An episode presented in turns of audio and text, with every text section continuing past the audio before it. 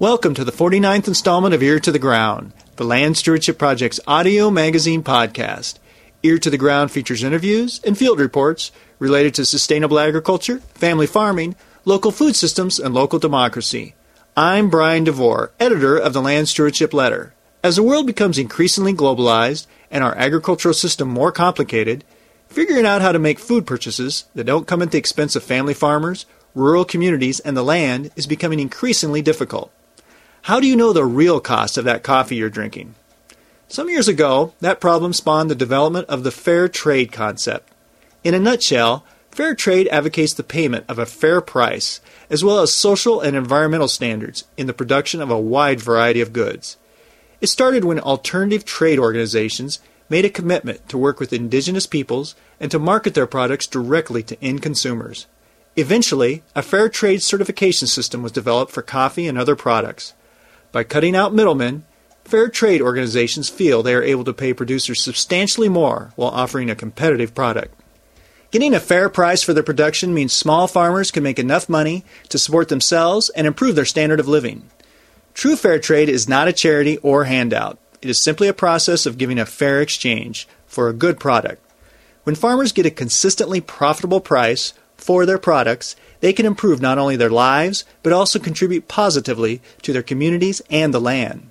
For example, a reliable market gives farmers the confidence to make the kinds of long term investments sustainable farming requires, such as composting and water conservation systems, as well as crop diversification.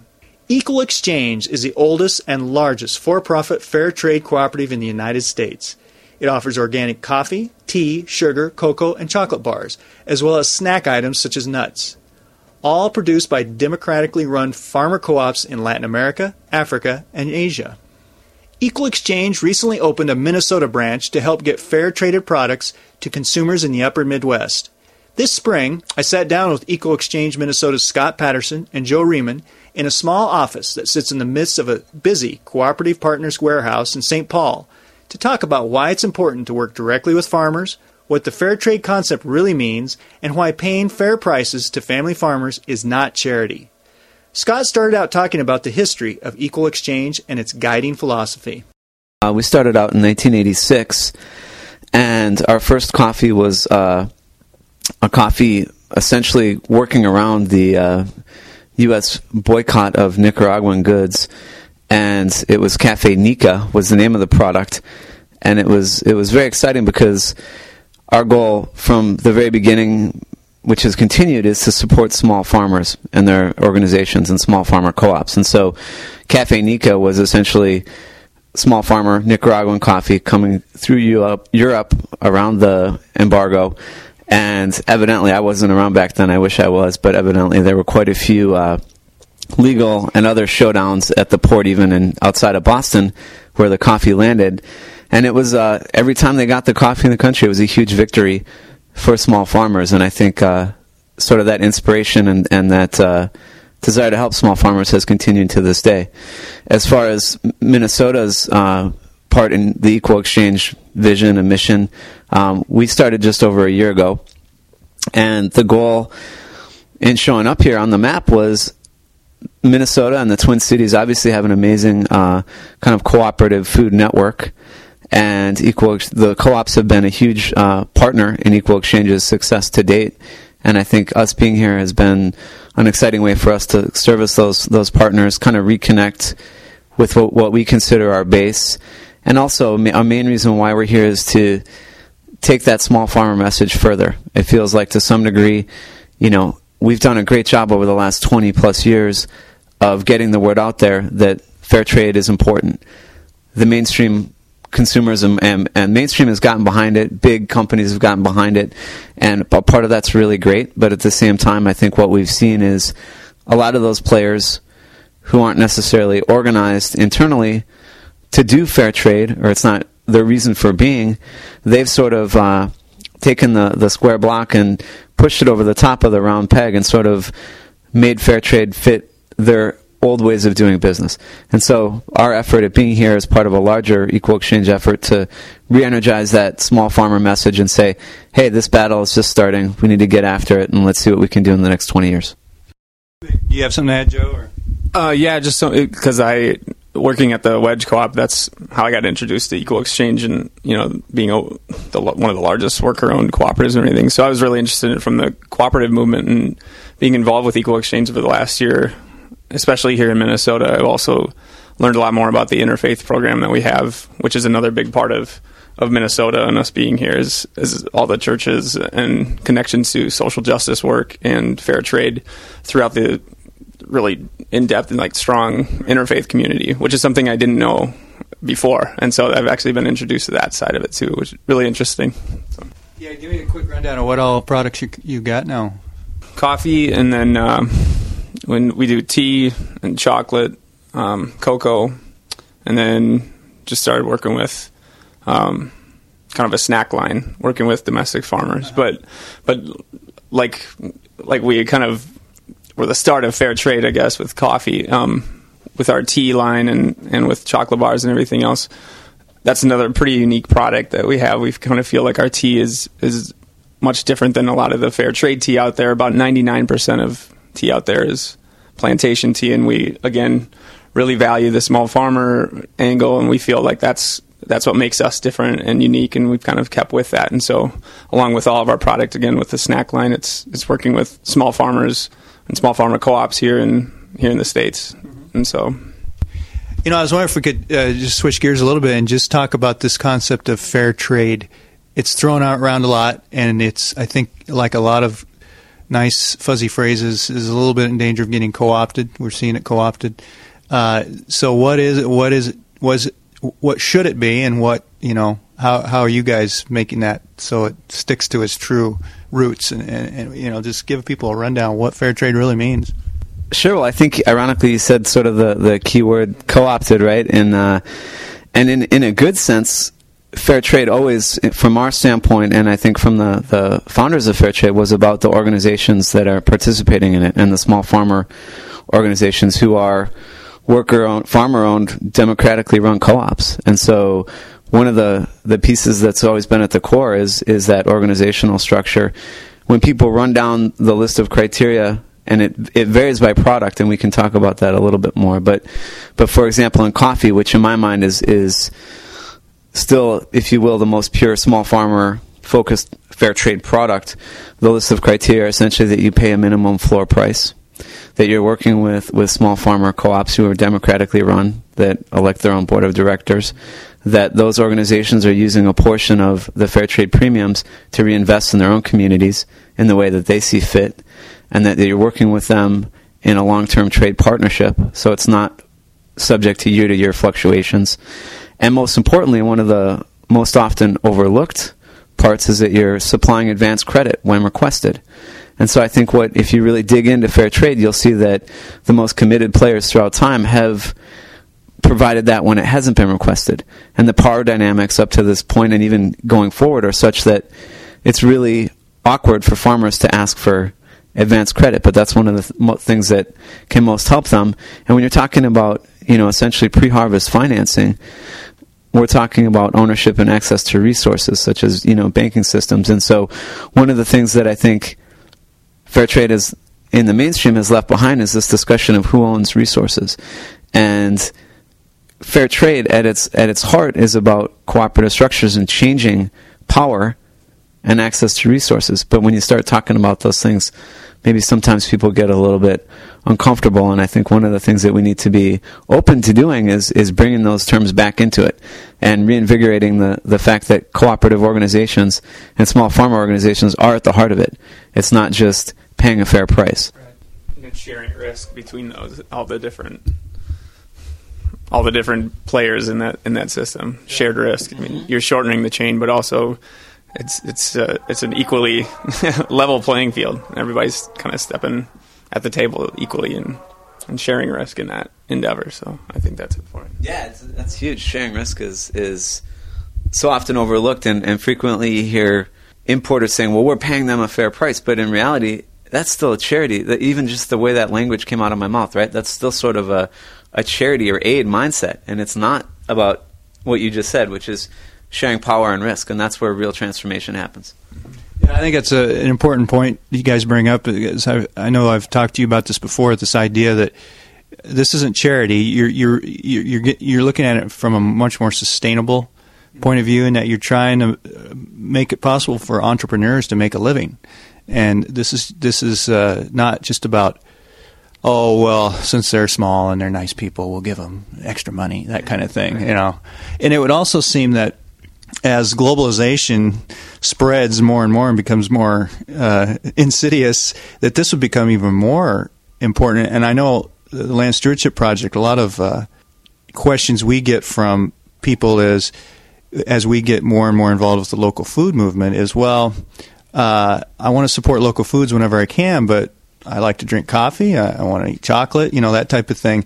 And so we've often said, well, you know, local isn't just, in some ways it is geographic, but in some ways it's not. It's whether, do you know where that food's coming from? And this seems to help that a lot, I would think. Mm-hmm. Yeah, I totally agree. I mean, I think the, the, you know, first the organic movement, then fair trade, and now the local movement have all been sort of waves in, in pushing these ideas forward.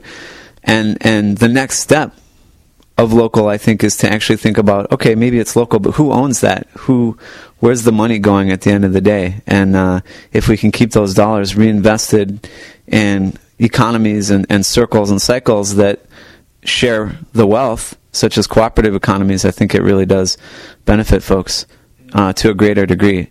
And so I think the next step is saying, hey, that's not just local is great, but that's not just local if that's helping someone who's you know, taking that money and buying a, a big SUV with it, right? I mean, let's let's reinvest it in the right ways, and that's right. that's the next level.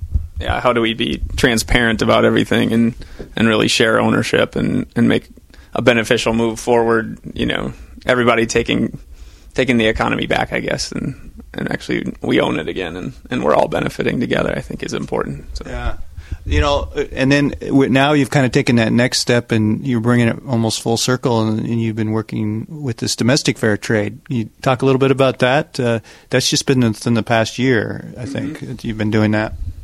Yeah, um, I think it was. I think it was probably ongoing for a while, um, but but the product actually came out on the shelf about a year ago. I think it was just that same. We I think we hit as a company that hit the 20, 20 year anniversary and kind of looked forward and said, what is, you know, where have we been and, and where are we going and where is the fair trade movement and how can equal exchange kind of, I don't know, take take a little more ownership in the dialogue again and really make big change um, in that system. And I think domestic fair trade is is somewhere that that we could really see it. You know, that's where people are heading again with with talk of local food and you know, kind of support of that. I think there still was that lacking component of are we making sure that, that this is fair that that all the, that the chain is protected and so so yeah we have pecans and almonds and, and cranberries now from the pecans are from a small farmer co-op down in Georgia Southern Agricultural Cooperative yeah, almonds are from a co-op, and then the cranberries haven't really found a, a co-op other than what, Ocean Spray or whatever. so, so we're working with small farmers um, both in Wisconsin and then out east. So, you know, I think the domestic fair trade program is is very much just a a work in progress in terms of thinking about how to push the envelope. You know, we've we've we've put these products out there with the goal of of drawing people's attention to that idea um, and trying to solicit input and and together kind of push the standards forward for what that might look like. And it's it's you know as complicated as any fair trade concept is, but um, I think the it's been really well received, and I think it'll be exciting to see how we can apply those same principles that that have really worked for you know small farmer coffee organizations to hopefully local farmers who need it as as bad or more. You know, it's not it's not just international farmers. You guys, it's obviously you're very steeped in talking to the farmers, talking to the grassroots, uh, finding out what their needs are, and not just looking at, say, the market situation, the market demand, or, or kind of what the conventional wisdom is, and, and, and really creating your programs through that. And it seems like a real good example is uh, what you've been doing recently with uh, Ethiopian coffee, and the, that that was an example of here's this generic coffee. Isn't it great? We're supporting Ethiopian coffee. But turns out there was a more complicated story there. And when you started talking to the actual people who were raising right. the coffee, right. you know, I, I, know that's a long story there, but if you could just give us a little rundown, I think it's a good example of uh, really talking to the grassroots and getting the real story and, and, and you know how nuanced it can be. Right. So so yeah, this even though it was involving Ethiopian coffee, it was definitely a Minnesota kind of thing. So I don't think we, as a company, would have been introduced to this without being here in Minnesota. So we we did a, a co-hosted showing of a movie called Black Gold, um, and Black Gold is a documentary which basically kind of talks about basically the coffee industry or the you know the coffee movement. Um, but through the eyes of following the Oromia Coffee Farmers Cooperative Union, which is the small farmer co-op um, in Ethiopia that, that we deal with, that we get our coffee from. So I'd, you know, kind of learned a little bit more about Oromia, the, the Coffee Farmers Cooperative Union, and, and found out that um, here in Minnesota there's over 20,000 Oromos, which come from this homeland of Oromia. So I thought, I mean, just really started finding out a lot about their own lives, their culture, and their history, and their struggle, really. And um, so we did a co-hosted showing of Black Gold, and uh, that was about in October, and just really it got some great feedback about um, not only what we were doing with the farmers, that that kind of the fair trade system and everything, but also um, they basically just asked, you know, if this is coming from the Oromia co-op, why is it called Ethiopian? And certainly that gets into a really, you know, kind of long history, socio-political history, but but we felt that was important um, to kind of respect that and go on that journey together with them and see what we could do. And so they kind of, you know, very organized youth came out with a petition and and people from around the globe signed the petition and said, yes, that's a very good idea um, to to kind of highlight the the co-op that we're buying from, um, highlight the, the the land that the coffee grows on, and so so here in the Twin Cities, we changed the name of our Ethiopian co- Ethiopian coffee to Oromian coffee, and so it's you know it's from small farmers you know in Ethiopia, but but we felt that the relationship both as an organization with Oromia Co-op, but also here in the Twin Cities um, with all the support and, and, friendships that we've made with the Oromo community, that that was a an interesting way to bring their story um, to to a spotlight, to a highlight uh, that so so people here in the co-op community could learn not only more about the farmers that we purchase our coffee from, but also a little bit more about their neighbors here in the Twin Cities. That it's a large population um, of refugees and immigrants that that I think kind of goes unnoticed, and so this was an, an interesting way to bring up their story. Yeah, I mean, Joe, I just say that Joe's been an amazing engine. Uh, and the outreach there has been really cool to, to hear from him and he's been taking language classes and, and through him, we've made some really cool relationships and, and some really neat friends. And, uh, you know, some folks asked us, well, why did you do that? And, and I think, uh, yeah, the Joe and myself responded that after spending some time with those folks and listening to them, how could we not do it? That was the, you know, there was no, no way not to just kind of celebrate the, the identity of that farmer co-op and, and the land where they grow the coffee. So that was, that was super exciting for us.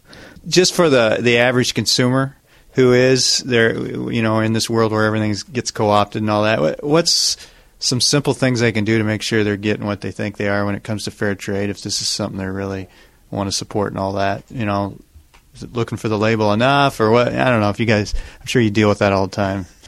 You know, I wish I wish it were that easy, right? And it's it's it's not, and unfortunately, there's no quick solution. I think the the best kind of initial guidance that, that we could offer, and, and obviously we're a little biased here, but it's that it's that if you look for uh, who owns those companies, try and look at the ownership structures, and you know. For-profit companies aren't always perfect. Nonprofits aren't always perfect, and, and even co-ops aren't always perfect. But what I've been really enthused about with Equal Exchange, and, and I've seen in other co-op organizations, is that the way this organization is governed tries to ensure, or at least gives a best effort, that there's transparency and that can filter back out to the consumers and the farmers, and it cuts both ways, and that the whole thing is designed to, to at least encourage open dialogue.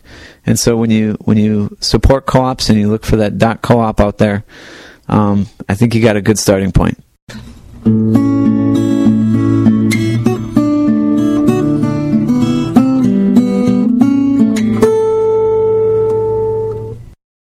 For more on Equal Exchange, see their website at www.equalexchange.com. That's equalexchange.com. or call 651 379 5020 in Minnesota. That's 651 379 5020. To read Equal Exchange's new blog, visit www.smallfarmersbigchange.coop. That's smallfarmersbigchange.coop. Send your comments and suggestions about this podcast to me, Brian DeVore, at bdevore at landstewardshipproject.org. You can also call me at 612 729 6294. A special thank you goes out to Laura Borgendale, a Western Minnesota musician who provided Ear to the Ground's theme music. And a very special thank you to all of Land Stewardship Project's members who make initiatives such as this podcast possible. If you're not a member, you'd like to support us, go to landstewardshipproject.org to learn how to join LSP. Thanks for listening.